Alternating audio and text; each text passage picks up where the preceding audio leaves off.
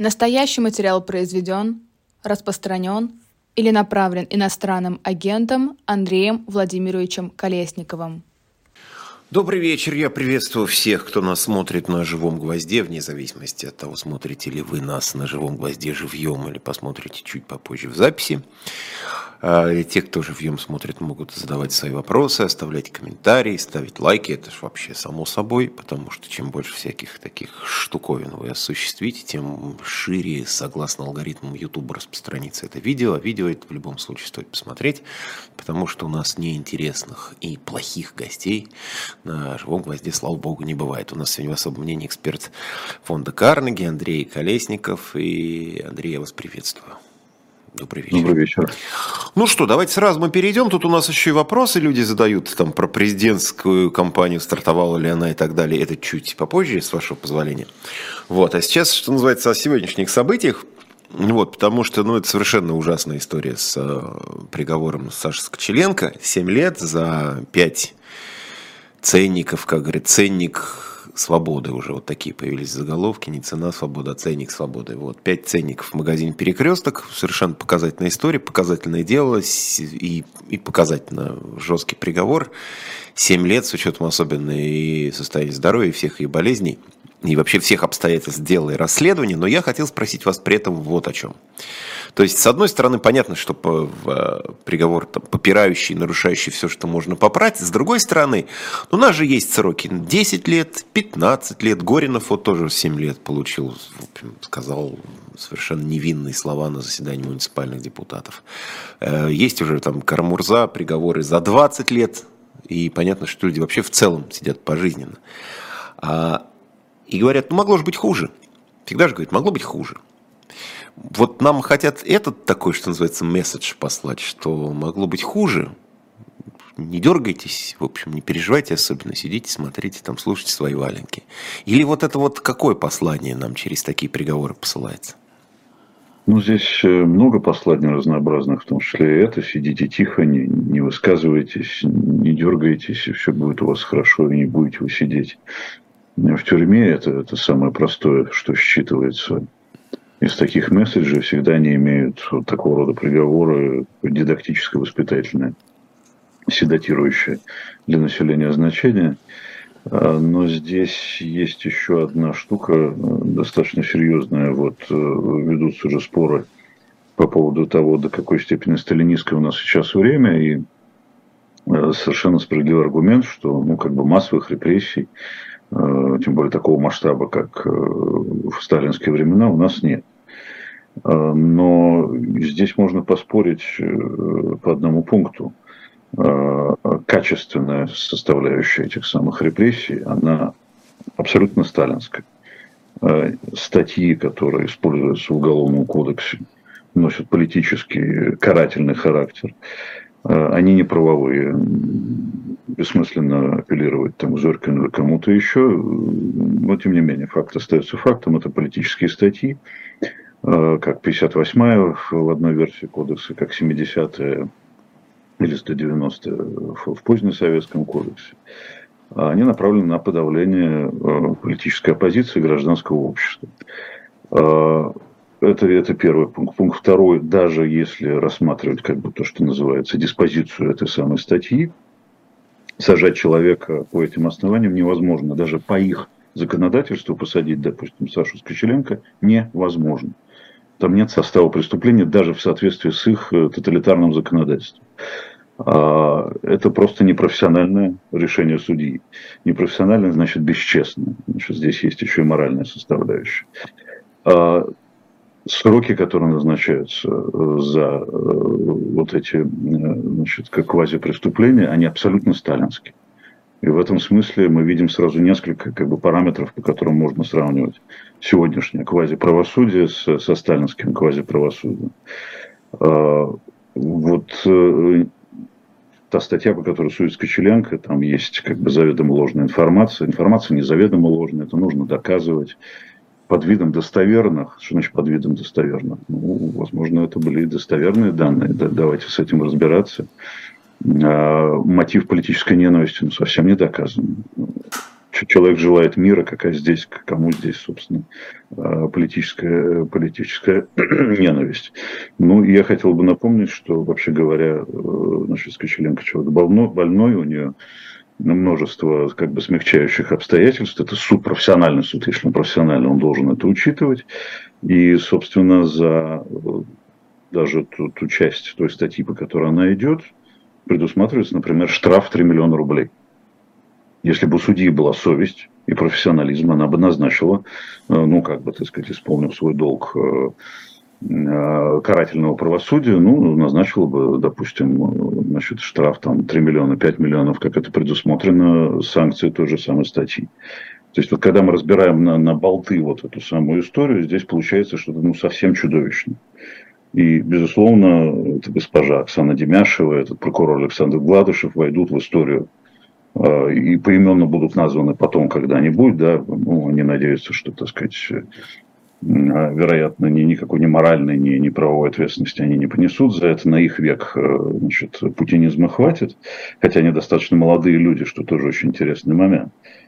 А, но э, это тоже очень интересный феномен изучать вот таких вот людей, которые выносят такие приговоры, которые считаются при этом судьями, профессиональными юристами, прокурора, который требует 8 лет, э, зная, что нет состава преступления в действиях человека. Ну, это все важнейшие вещи, которые вот как бы стоит помнить и стоит запоминать эти фамилии и имена. Хорошо, что есть сайты, где собственно, накапливается информация о таких людях, и она доступна, и можно наслаждаться, как бы, так сказать, изучением человеческой природы а, на примере этих людей.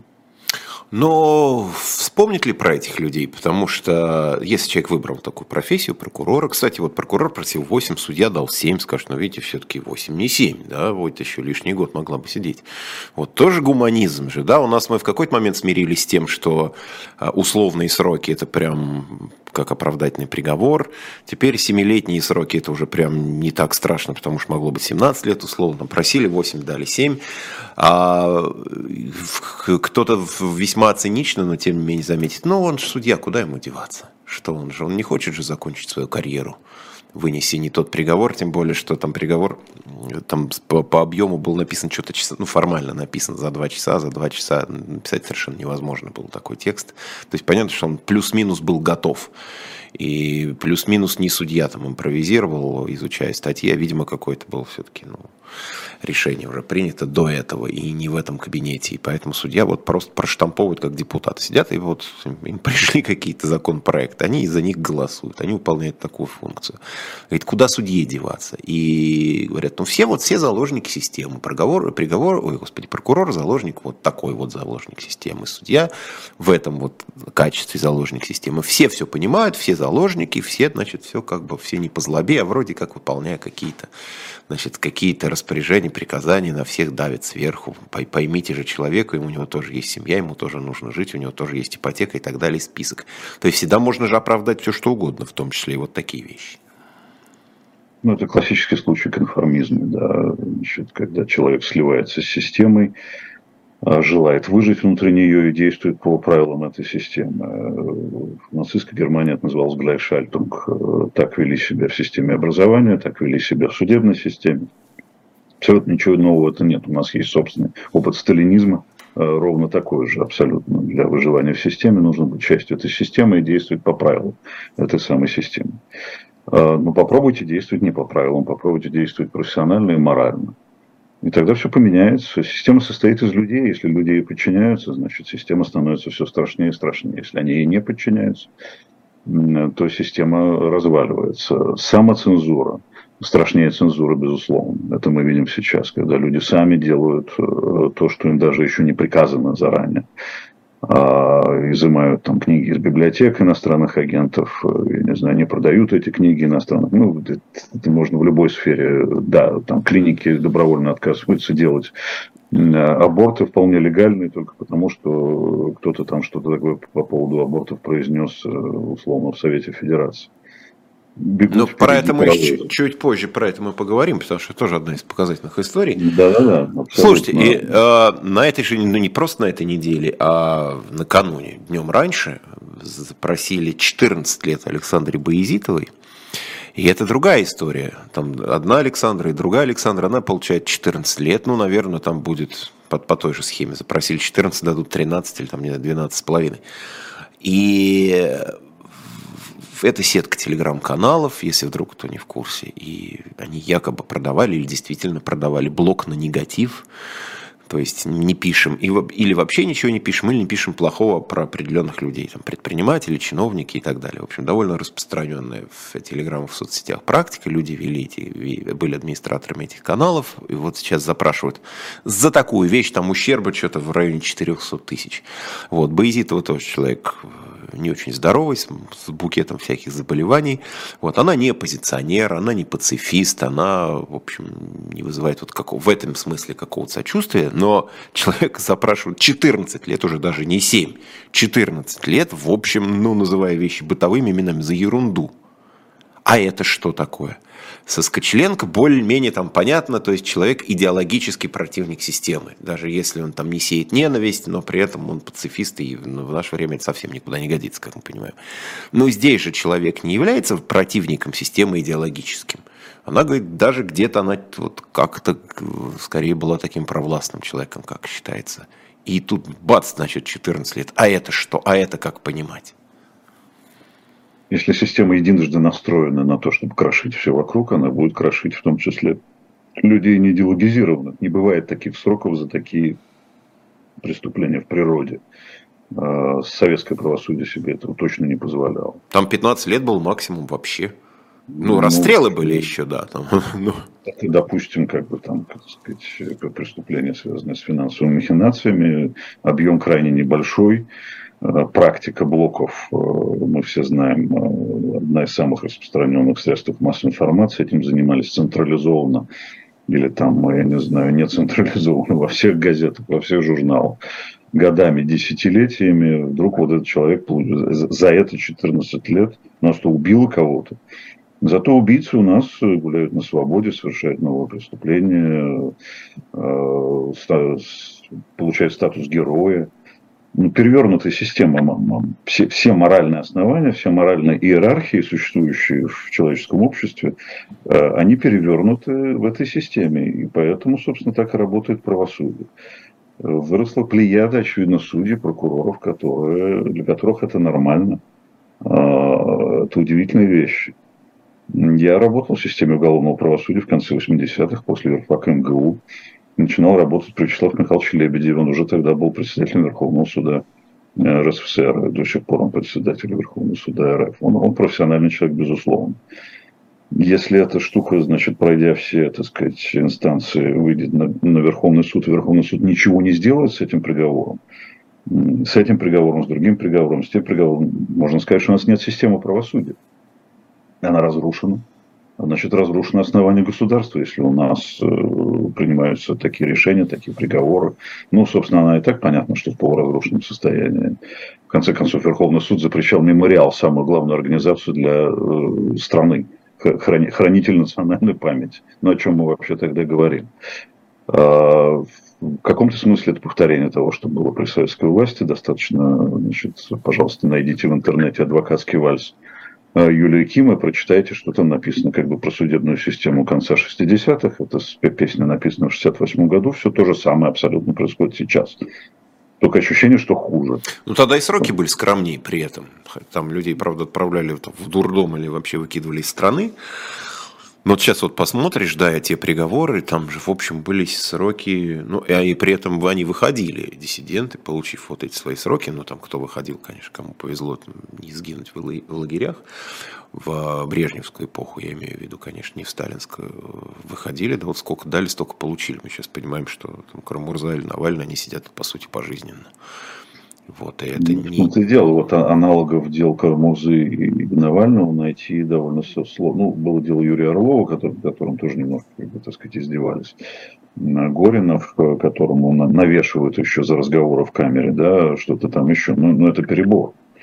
Ну, должны быть какие-то правила у системы. Ну, не, не добивать человека. Но понятно, что у них нет возможности расстрелять пока еще. Но это, это вопиющее просто нарушение собственных правил системы, то, с чем мы начали разговор. вот в этом смысле, безусловно, путинская система по подлости обскакивает позднесоветскую уж точно. Так что это ближе к сталинской все-таки, с то, с чего мы опять же начали. Вот, про уж, раз уж мы про сталинскую систему-то говорим, по-моему, 18 что ли, числа, я просто так иногда заглядываю в календарь, в, так сказать, своих познавательных целях. И, по-моему, то ли 18 или 18, по-моему, числа будет ну, такая своеобразная дата, 85 лет, то есть с 1938 года, с, со дня упразднения особых троек. То есть эта практика существовала до 18 ноября 1938 года, когда тройки значит, судили по ускоренной, по очень ускоренной, прям по экспресс-системе судили людей, то есть даже не судили. И я просто напомню для тех, кто там, может быть, не, там, кто знает только само это название, что дело рассматривалось без присутствия, то есть без адвоката, без защиты, без присутствия самого обвиняемого, на основании, там, как правило, одного-двух листков, которые подшивались к делу, потом к этому же делу, собственно, такой протокол об исполнении приговора. И за время этих особых троек 702 656 человек были арестованы, и больше половины из них были расстреляны, а это всего за полтора года. То есть с, с июля 37 по конец ноября 38 года. Это просто к тому, что у нас в, есть в истории прецеденты, и как вам кажется, вот куда-нибудь в эту сторону, ну не к, сем, не к 700 двум тысячам арестованных и, соответственно, там 350 тысячам расстрельных вот за этот период, но в какую сторону это ужесточение будет идти дальше или уже, не знаю, взят какой-то вот такой вот, какая-то такая планка, когда понятно, что у нас вообще протестов нет сейчас, ни, ни митингов, ни демонстраций, пикетов особенно тоже нет, в общем, и ну, сидим тут довольно тихо. А, вот это вот достигнут какой-то вот верхний предел жесткости или будем дальше поступательно двигаться, если будем, то куда? К каким? Вот вы сказали, да, к смертной казни пока нет. Периодически этот вопрос вбрасывается, да, а не, не пора ли все-таки начать уже как-то расстреливать? В Беларуси есть смертная казнь, например. Наш, так сказать, пример перед глазами.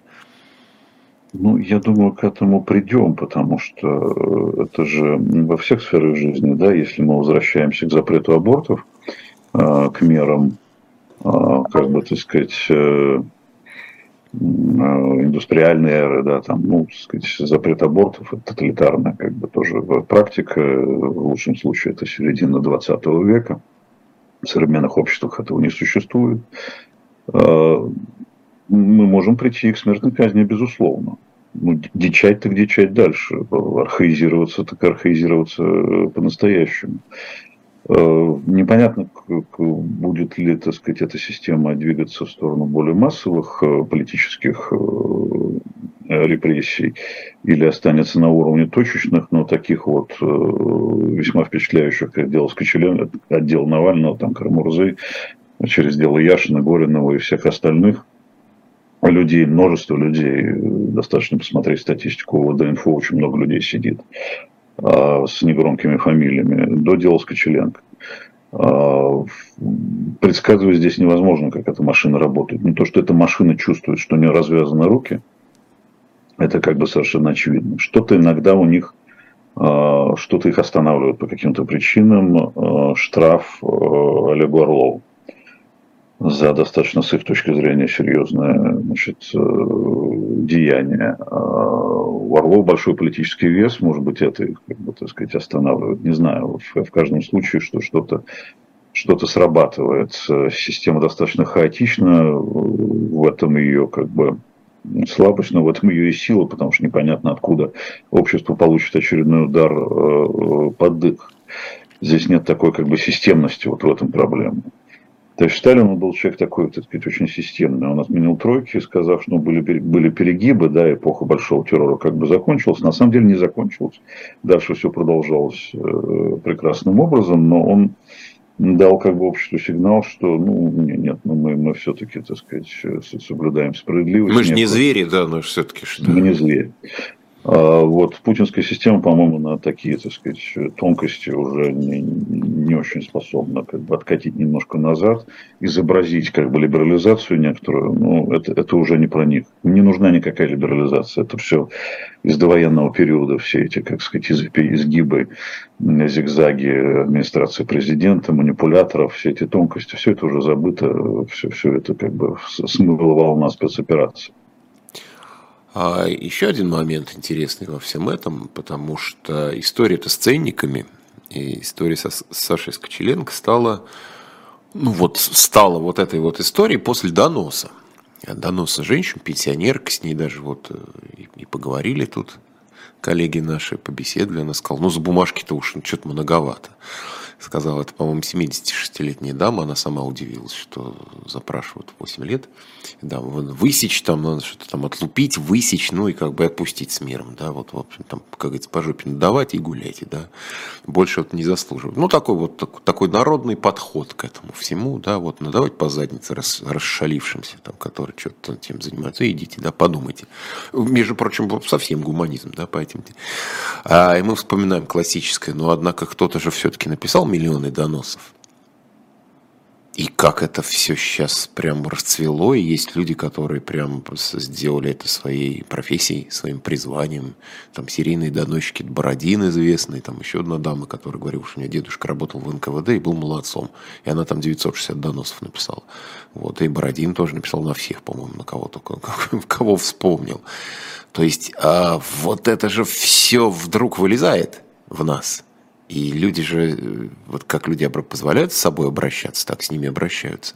А люди с восторгом пишут э, доносы. Еще тут был где-то в каком-то в Белгороде, что ли, они сначала создали такой шуточный паблик, да, напиши донос. Ну, как в шутку, действительно, да. Хотели обыграть эту ситуацию, получилась совершенно жуткая история, потому что люди действительно стали писать не в шутку, а реально доносы на соседей, кто чего там увидел, кто чего сказал, завалили реальными вот этими вот всеми штуками. А вот это что такое? Вылезла. Да, этот э, ресурс белгородский называется поиск плохих людей. Да, да, да, да, да. А, здесь же выстраивается моральная система. А, морально писать донос, а морально, там, так сказать, э, клеветать на, на родину, даже если это правда, не, не, не надо на нее клеветать, потому что, как вот эта женщина, написавшая донос на Скочеленко, сказала, ну там же наши ребята, гибнут. Потом немножко подумал, сказал, ну там тоже наши ребята с той же стороны, в принципе. Она сказала, у меня там родственники, там два родственника полухохлы. В общем, она запуталась, конечно, в показаниях.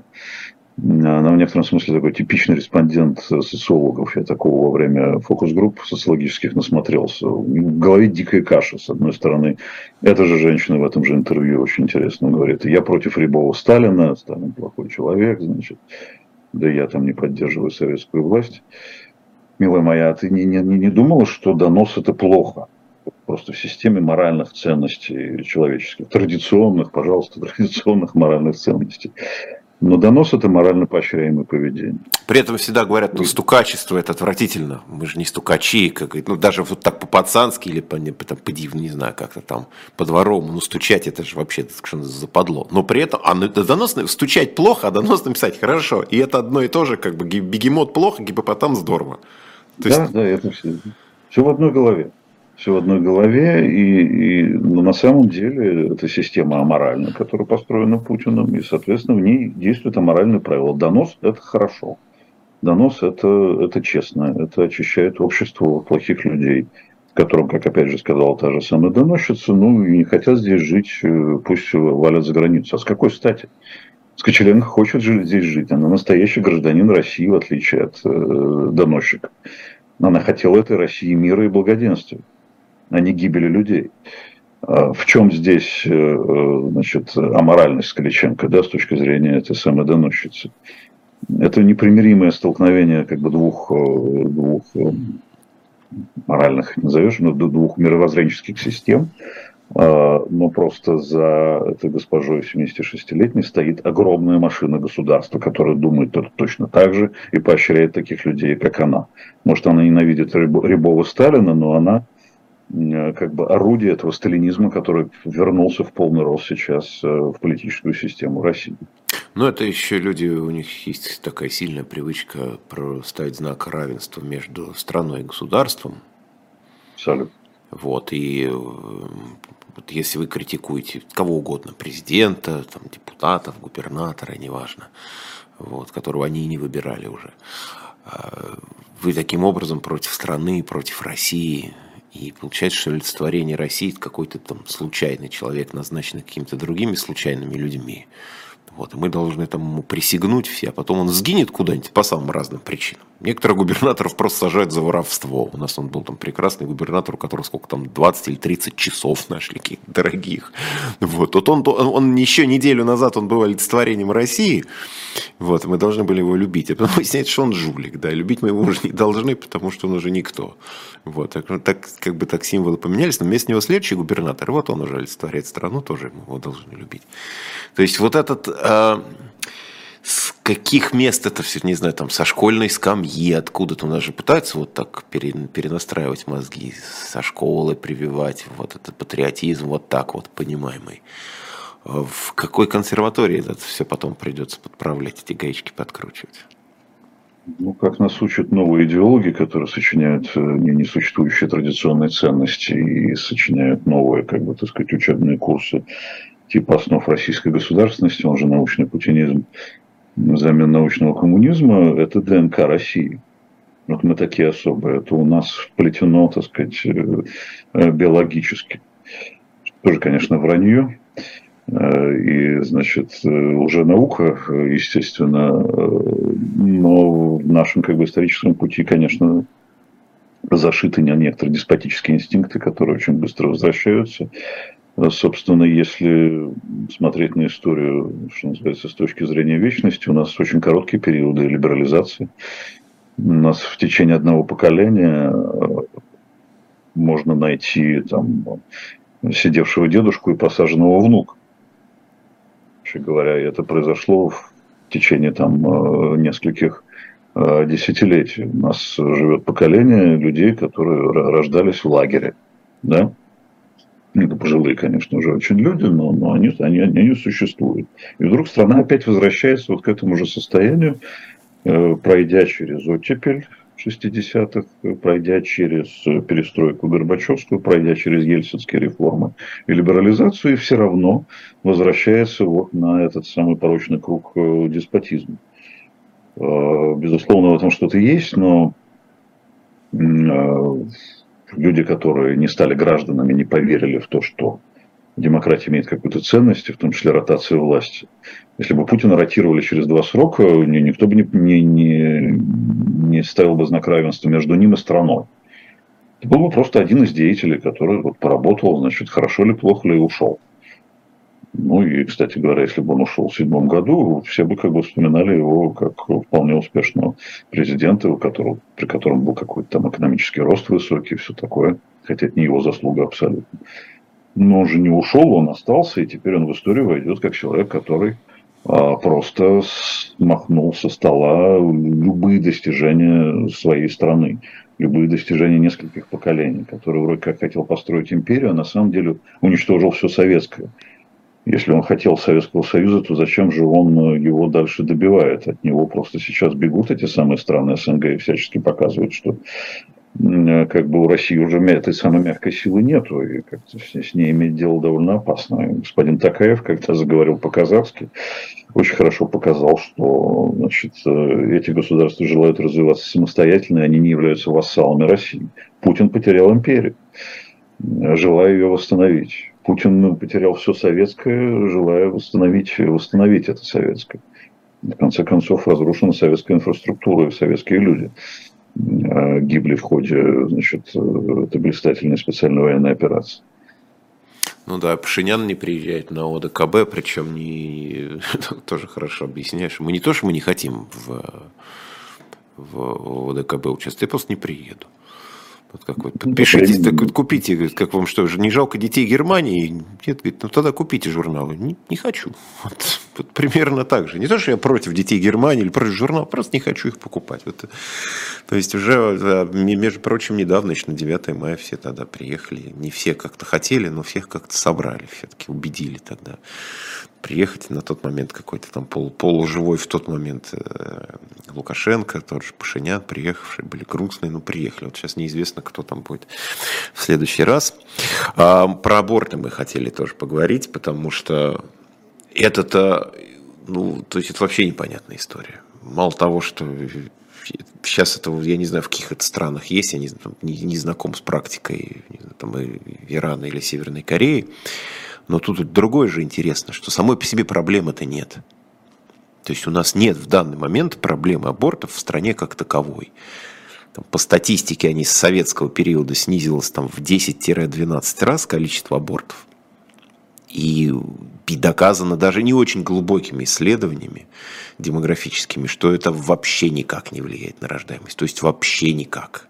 Никаким образом. У нас снижались аборты целенаправленно каждый год, начиная с 90-го, вот последовательно, без исключений, 30 лет количество абортов в стране, по сравнению с РСФСР, СФСР тогдашней, снижалось каждый год, и, и, и почти так же каждый год, почти без исключений, снижалась у нас рождаемость, за исключением там, короткого всплеска, но там ковид все сейчас, конечно, подрубило, специальная операция тем более. То есть, и уже, ну, правда, другие люди более циничные говорят, что ну, сейчас придумывается какая-то еще повестка дополнительная, потому что вот про фронтовые сводки говорить невозможно, придумывается что-то еще.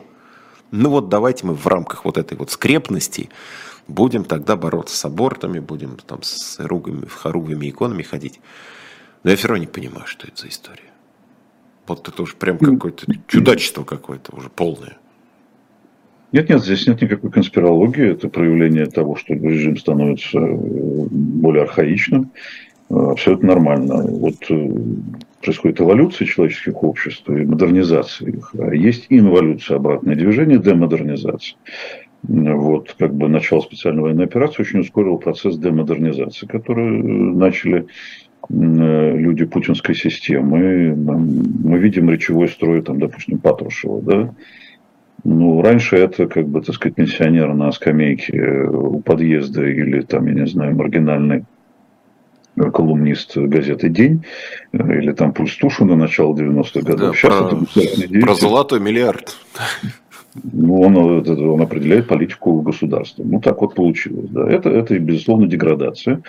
А, вот, и, значит, выдумываются проблемы, которых не существует, выдумываются, все выдумывается, выдумываются ценности, которых не существует.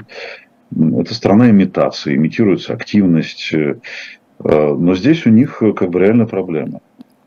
В жанре, а что случилось? Ой, у нас падает рождаемость, Путин ставил задачу несколько лет назад сбережения народа, а, мы тут значит, показывали, там, что материнство и детство очень хорошо развиваются, льготы многодетным семьям. Путин встречается с многодетными семьями, показывает пример э, не собой, э, а, так сказать, э, руками, так сказать, других персонажей, ну, ну, неважно, вот создается некая идея того, что на нас должно быть много. Значит, происходит, происходит присоединение Крыма, Э, начинают падать экономические показатели, и через, спустя два года, 2016 года, как пишут демографы, начинает падать рождаемость. И падает она и падает в связи с тем, что есть объективные тренды, общемировые, не, не, не обошедшие Россию. А у нас еще в анамнезе война, Вторая мировая, у нас в анамнезе репрессии. Значит, э, ну, вот объективно выбывает трудоспособное население миллионами, работать некому, дефицит рабочей силы возникает мигранты не, не компенсируют, потому что мигрантов мы не любим. Ну и рождаемость падает. Опять же, есть объективные тренды, с которыми борются наши как бы, сенаторы, министры и так далее. Во всем мире произошел так называемый демографический переход, контрацепция, женщины рожают позже, женщины делают карьеру, женщины обрели равные права с мужчинами, ужас, ужас, ужас, кошмар полный, сначала избирательные права, а потом и все остальные. Э, женщины сами определяют э, траекторию своей жизни, что тоже совершенно не, не, недопустимо, но что делать, так развивается человечество. Резко улучшается качество жизни, возможности планировать свою репродуктивную активность или не планировать ее. Так живут все общества, так стало жить Россия, потому что она присоединилась к концерту более-менее цивилизованных держав. Э, но здесь еще как бы вот э, возникли проблемы с не очень хорошей экономикой, возникли проблемы с тем, что мужчины пошли воевать в больших количествах, мужчины уехали отсюда в больших количествах, не желая быть убитыми. Э, репродуктивные планы как бы отменяются, неопределенность увеличивается, рождаемость еще больше падает до каких-то уже, как бы, так сказать, совсем низких величин. Сберегли народ, называется. А, приехали. Значит, надо спасать положение. Все. В, чем, в чем причина? Аборты делают. Запретить аборты, тут же по волшебной палочке, как сказал патриарх, крупный специалист демографии, вероятно. И Люди крупный, да, и мне нравится, что особенно патриарх, который человек ну, все-таки религиозный, да, ну так, по идее, должен быть, а оперирует волшебными терминами, магическими. То есть не, не религиозными, не традиционными, да. То есть, в общем, не к кресту прибегает он, да, не к иконе, а вот с помощью волшебной палочки. Вот да, ну и вот, так сказать, вишенка на торте, то, с чего мы начали этот сюжет, этой проблемы, как проблемы серьезной, не существует. У нас уровень как бы производимых абортов э, примерно соответствует уровню европейских стран. Но 111 место, это вот тот самый случай там, там, по уровню свободы, по уровню коррупции. Ну, мы привыкли, что там Россия где-то там сражается с э, Мозамбиком, Танзанией на 130-х каких-то местах.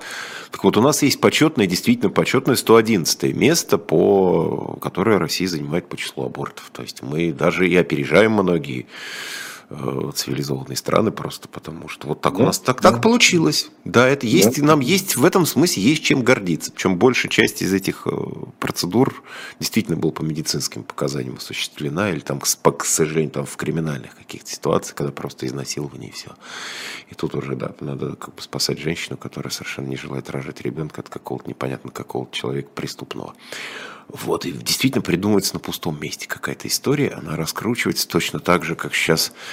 Понятно, что, в общем, может быть, и не стоит тратить силы и время, обсуждая ну, совсем какие-то идиотские истории, но вот выходит же сенатор, сенатор ну, все-таки не, не человек на скамейке там на кухне или где-то, и говорит, что вообще образование-то высшее не надо женщинам, что, возможно, это тупик гоняться за этим образованием, когда в этот момент можно размножаться Просто до одного, у нее самой, правда, там трое, трое детей, один из них действительно ну, со сложной судьбой, потому что, не знаю, может быть, ее, ее персонально, это без всякой иронии говорю, персональная ее непростая жизненная история этой женщины а, как-то накладывает отпечаток на странный ход ее мыслей, но тем не менее, не одна одна такая, которая там... Безусловно, безусловно. И рассуждают об этом люди, которые там и не думают рожать много детей, для которых это вообще очень абстрактная проблема, в этом они ничего не понимают.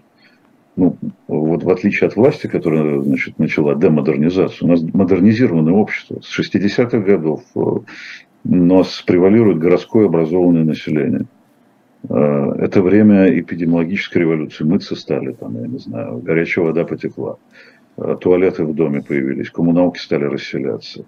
Произошла гигиеническая революция. Прошла революция контрацепции – Прошла революция, то, что называется вообще демографический переход. Ну вот, иначе живут люди сейчас. ценность высшего образования увеличилась. Ценность жизни ребенка увеличилась. Не, не нужно уже рожать 10 штук, чтобы выжили 5. Из них три пошли на войну, а двое, там, я не знаю, в тюрьму. К станку, да, куда-нибудь, да, или в тюрьму. Да. Да. Ну, это иногда одно и то же. чтобы ребенок жил нормально, пусть он будет один, но это будет полноценный член общества, гражданин, образованный, с хорошей жизнью, решающий для себя, где и как ему жить, и каким образом значит, строить свою там, карьеру, в том числе репродуктивную функцию ну, так живут люди, ну, сейчас, ну, Путин это все пытается повернуть, как бы, так сказать, в другую сторону. Э, Фома неверующий, не верит в зеленую экономику, не верит в зеленый переход, не верит в климатические изменения, не, не верит в то, что люди живут уже иначе, что их нельзя вернуть в состояние, значит, биологические, значит, 19 века в общину. Мне вчера один коллега напомнил, что есть такой закон необратимой эволюции, что когда человека например, заставляют жить в пруду, он обратно в лягушку не превращается по, по, по лестнице эволюционной назад. Он остается человеком. Вот так же и здесь. Вы можете загнобить э, значит, людей, запретить им делать аборт и все остальное, они все равно будут жить так, как они жили, как принято жить э, в модернизированных обществах, потому что они так привыкли. Потому что на дворе 21 век. а не 19 не 18 ну да, и при этом все равно как-то вот мы отказываемся от благ цивилизации, да нам не нужны там айфоны, не нужны там еще какие-то вещи. Но когда все это поступает с помощью параллельного импорта, или не с помощью параллельного импорта, а примерно такое же, но китайское, ну, в общем, какая разница, да, какой телефон и телефон. Люди все равно радуются, телефон-то есть, интернет-то в нем есть, вот, в общем, любимые ролики в соцсетях посмотреть можно, то есть без этого все-таки мы обойтись уже не можем. Ну, здесь есть логика Патрушева, который говорит, ну, очень плохо, что параллельный импорт все-таки у нас есть, он мешает нашему технологическому суверенитету и, значит, э, суверенному развитию наших технологий. Технологии не размножаются в неволе, во-первых. Во-вторых, людям что-то нужно есть, а вы не производите столько, чтобы у них были товары и еда. Поэтому, собственно, этот импорт существует. Он, кстати, вырос существенно, в отличие от экспорта. А, и э, окей, вы считали, что у вас была зависимость от Запада технологическая, у вас теперь технологическая полная зависимость от Китая. Это дороже и хуже по качеству. Вот вы стали Северным Китаем. Вот про, про Китай чуть попозже, потому что была на, на, на той неделе, совершенно была, или на, на поза той, не, ну, уже, условно, не так давно, но совершенно потрясающе, конечно, высказывание Владимира Путина, но я тут просто должен немножко прерваться на одну секунду, ну, на две, чтобы напомнить нашим зрителям о том, что у нас есть магазин «Дилетант», shop.diletant.media, где вы можете зайти, не спеша себе выбрать какую-нибудь хорошую книжку или кому-то из своих знакомых, друзей в подарок. Скоро, кстати, Новый год. Пока выберете, пока закажете, пока доставят, пока припрячете. Вот как раз и может быть кому-нибудь хороший подарок в том числе. Вот, но из того, на что сегодня ваше внимание обращу, это Вальтер Шелленберг разведывательная служба Третьего рейха секретной операцией нацистской внешней разведки. Естественно, не в рамках реабилитации нацизма, вот, а в рамках познавательного контента все это происходит. Вот разведывательная служба Третьего рейха, опять же, вот э, об этом рассказывает Шелленберг, сразу представляешь себе артиста Табакова. Вот, мы люди избалованные 17 мгновениями весны. Вот, а то я, я смотрю просто, тут скорее даже похож на, на, на, на на, поэта Рождественского. Был внешне просто с портретом Шелленберга книга. Вот, ну, в общем, это в любом случае интересно почитать, как э, в годы Третьего Рейха фашистская разведка функционировала, и которой в нелегких боях противостояла и советская разведка. В общем, там, там были такие, да, действительно эпические схватки. Вот что об этом вспоминал Шелленберг, когда а, в рамках гуманизма оставленный в живых, он имел возможность писать мемуары, делиться всякими такими делами. Вот. Ну, в общем, вы зайдите еще раз на shop.diletant.media, если захотите купить эту книгу, если захотите купить какую-нибудь другую, там, вплоть до собрания сочинений, комиксов легендарных наших, многократных. В общем, все посмотреть и что-нибудь выберите. Вот, ну, плюс это и нашему каналу поможет существовать, что тоже неплохо, я думаю.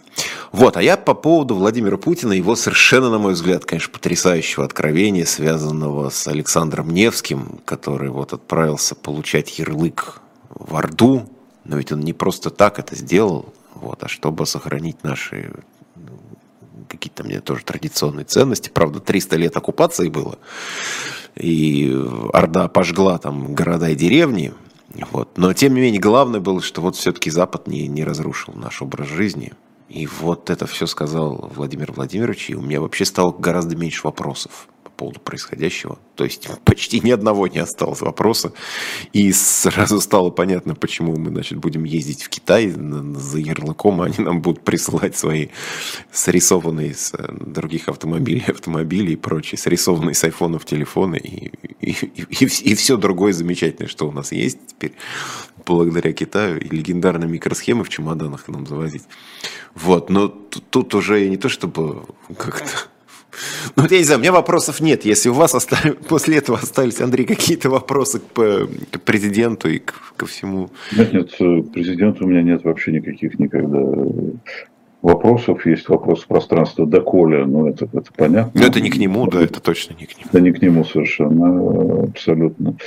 Но он продолжает заниматься историческими исследованиями, как, собственно, теперь стало основной функцией власти. Собственно, вся идеология у нас построена на исторической политики, на определенной интерпретации истории, э, которую можно как бы двигать в зависимости в том числе от политической конъюнктуры.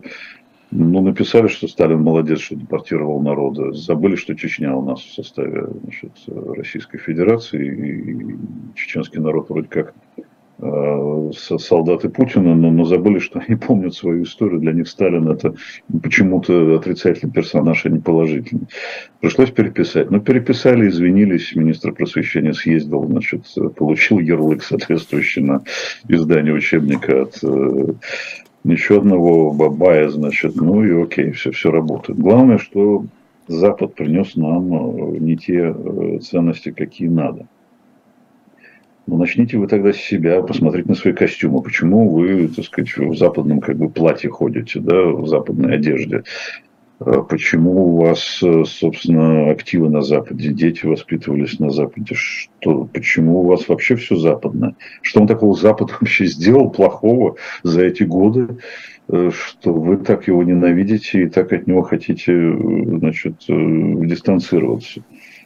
Ничего, собственно, плохого, кроме хорошего, сюда этим самым Западом было не принесено, кроме этих самых гигантских инвестиций которые сейчас составляют основу значит, военной э, экономики, скажем так, да, так сказать, в виде отобранных э, активов, которые прекрасным образом работают, и даже управлять ими можно назначать там каких-нибудь родственников Кадырова, а настолько хорошо настроены бизнесы, что они все равно будут производить продукт.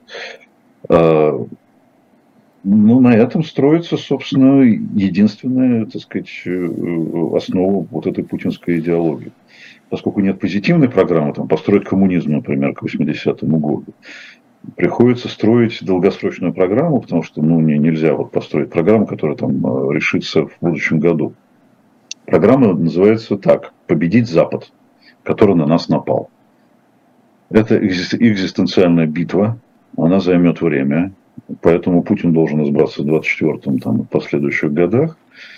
И вот это все время, которое мы сейчас живем, мы потратим на то, чтобы наконец победить Запад, самоутвердиться, утвердить наши традиционные ценности, обрести наконец суверенитет, включая технологический. К сожалению, для этого к тем 23 годам, которые уже значит, за, за Путиным числятся в анамнезе политическом, понадобится еще да, лет 20-30 такого вот правления, так что придется потерпеть.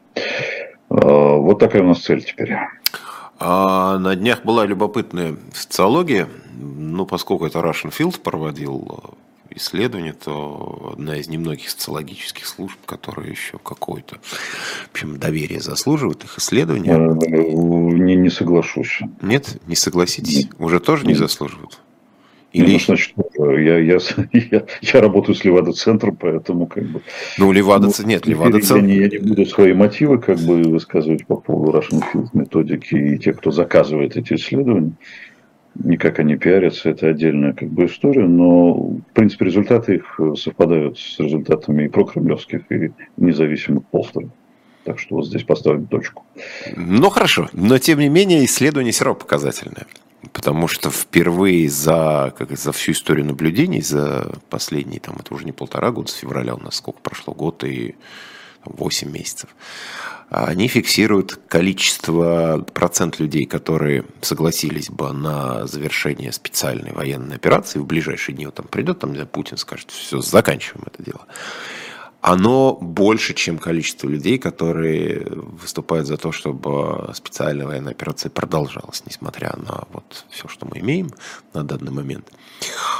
И ну, коль скоро такие данные обнародуются, тем более вот учитывая ваше скептическое отношение к конкретной, вообще к социологии конкретной службе, о чем-то же это говорит нам. Это о чем-то говорит, значит, примерно больше года, значит, как э, фиксируется с логическими службами, увеличение числа людей, которые требуют мирных переговоров. После частичной мобилизации это число зашкалило. Оно превысило 50%, э, если мы говорим о том, что люди запросили как бы мирный переговор. Э, частичная мобилизация очень сильно изменила тогда общественное настроение, потом они стабилизировались немножко, эти цифры упали, но по сию пору э, большее число людей хотят мирных переговоров, чем продолжение боевых действий. Это достаточно стабильные цифры. Там есть друг, другая, другая проблема, фиксируемая разными социологами. Основная масса из этого большинства говорит, да-да-да, мы за, за мир, чтобы все это остановилось, прекратилась война, значит, прекратился огонь. Но поскольку мы страдали все эти там больше, чем полтора года, нам нужна компенсация. Поэтому основное условие прекращения э, боевых действий и заключения мира – это э, сохранение э, значит, отвоеванных, так сказать, скажем так, России территорий. Вот оставьте нам эти территории и заключаем мир. То есть остановимся это, это там, где мы сейчас. Да. Не откатываясь да. куда-то, и, и, и, и Господь с вами не идя дальше. Ну вот, вот что есть, то есть. Абсолютно, да. Вот хорош навоевались, значит, но тем не менее, ну, то, что, то, что вот уже мы взяли, э, мы не можем отдавать, потому что, ну, правда, это справедливая компенсация за наши потери, за наши страдания, за наши... Ну, мы же страдали. Мы же понимаем, что мы страдали. Э, это, это вот такие сейчас специфические настроения у населения – но то, что люди склоняются к тому, что ну, как бы, в массе своей в среднем э, навоевались достаточно, пора уже о чем-то договариваться э, и улучшать себе настроение, такое есть. Такое присутствует. Но это так же, как жены мобилизованных, которые сейчас стали э, протестовать. Но у них протест тоже вот такой, такой же. То есть мы, они говорят, мы как же это была прекрасная фраза, и вот сейчас, к сожалению, не выписал, не процитирую. Но смысл такой, что мы не, мы не против, как сказать, мы не против войны, мы, мы мирные люди, и мы за СВО, вот как-то так вот. То есть мирные люди, мы, мы за, но мы не против спецопераций, мы же мирные люди, вот как-то. То есть верните наших мужей, пошлите каких-нибудь уже других, потому что, ну вот мы уже мужиков заждались, дети без отцов, женщины без э, мужей, матери там без сыновей что называется, это не жизнь, не семья, мы волнуемся, переживаем, они уже там навоевались, верните их, вот пусть кто-нибудь еще-то тоже поедет, повоюет наконец. Чего эти-то сидят здесь все, в конце концов, живут обычной жизнью. Но до этого и таких, в общем, настроений особенно не было. Были какие-то отдельные там жалобы, какие-то видео записывались, там, когда там, с фронта придут, что-нибудь про какие-нибудь неприемлемые условия, с которыми там бойцы сталкиваются. Он говорит, ну что ж так, нельзя же, вот записывают. В общем, были такие локальные, а тут они уже какие-то создают в Телеграме каналы, сообщества, чаты, даже на какие-то акции небольшие выходят. То есть тут уже такие вот движения. Да, и такие настроения появились после частичной мобилизации в целом, но сейчас есть уже некоторая усталость да, человеческого материала, ну сколько, можно э, в состоянии перманентного стресса находиться. Так долго довольно тяжело, пусть другие действительно займутся, мы как бы понимаем, что э, мы, мы за мир, и специальная военная операция – это какая не война, это мы устанавливаем мир, чтобы не было войны. Ну, пусть другие этим, этим займутся. Но я думаю, что среди этих людей есть много, кто уже просто занимает по-настоящему антивоенную позицию. Если власть в нынешних условиях объявит еще одну частичную мобилизацию или полную мобилизацию, то э, я думаю, что есть большой риск расшатать вот этот социальное как бы, спокойствие и консенсус. Кто-то там воюет, мы живем нормальной жизнью, да-да-да, мы вас поддерживаем, но э, в обмен на то, что вы не тянете всех нас в окопы, а только, только часть из них. Вот если потянут всех или большую часть, э, вот здесь предсказать очень сложно, как э, даже глубинный народ за СВО, за Путина, как он будет реагировать на такое беспокойство и разрушение как бы, стандартов своей жизни. Ровно поэтому сейчас Путин уделяет большое внимание хозяйственным, мирным Э, образовательным и прочим вопросам. Надо показать, что у нас все как бы нормально, все хорошо, мы не, не будем всех трогать, а только там ну, какие-то отдельные категории граждан. Да и добровольцев нам хватает, у нас только патриотов в стране, э, что они вот идут, э, идут значит, отдавать свои тела. Ну, Собянин читался, что досрочно выполнен план по контрактникам, 22 тысячи москвичей записали, все, уже не надо, все, все, все, что просили, есть. Но ну, в этом смысле, да, людей держат в зоне комфорта, в некотором смысле там пошли заключенные, заключенные, не вы пошли, не ваши там родственники, заключенные отправились, или там недавно получившие гражданство э, понаехавшие, их, их тоже тут никому не жалко, их не любят, вот, ну, им дали оружие, пусть они выполняют долг. Хотели жить в России, в, там, в развитой, богатой по сравнению с их родиной стране, вот, пожалуйста, значит, пойдите отдайте долг новой родине повоюете. И люди, опять же, довольны, говорят, да, это правильно, это справедливо. Вот, любишь кататься, значит, люби саночки возить. Хочешь жить в России, давай бери оружие, докажи, что ты достоин.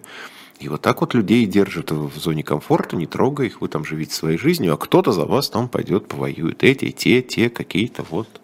Да, то есть вот тут пока все в этом смысле очень, очень славно, да, все довольны. Устраивает, да, особенно в больших городах, э, в столице и так далее. Просто под эти меры попадают иногда все-таки э, случайно а, те, кто не, не должен служить, а также граждане иностранных государств. Вот недавно повязали, значит, несчастных азербайджанцев, которые, по-моему, никакого отношения к российскому гражданству не имели. Которые на день, на день рождения пришли. Но, говорят, там все-таки искали для сверки со словами, если есть место сходить, в, есть время сходить в ресторан, можете до военкомата дойти. Мне кажется, это хороший тоже лозунг эпохи.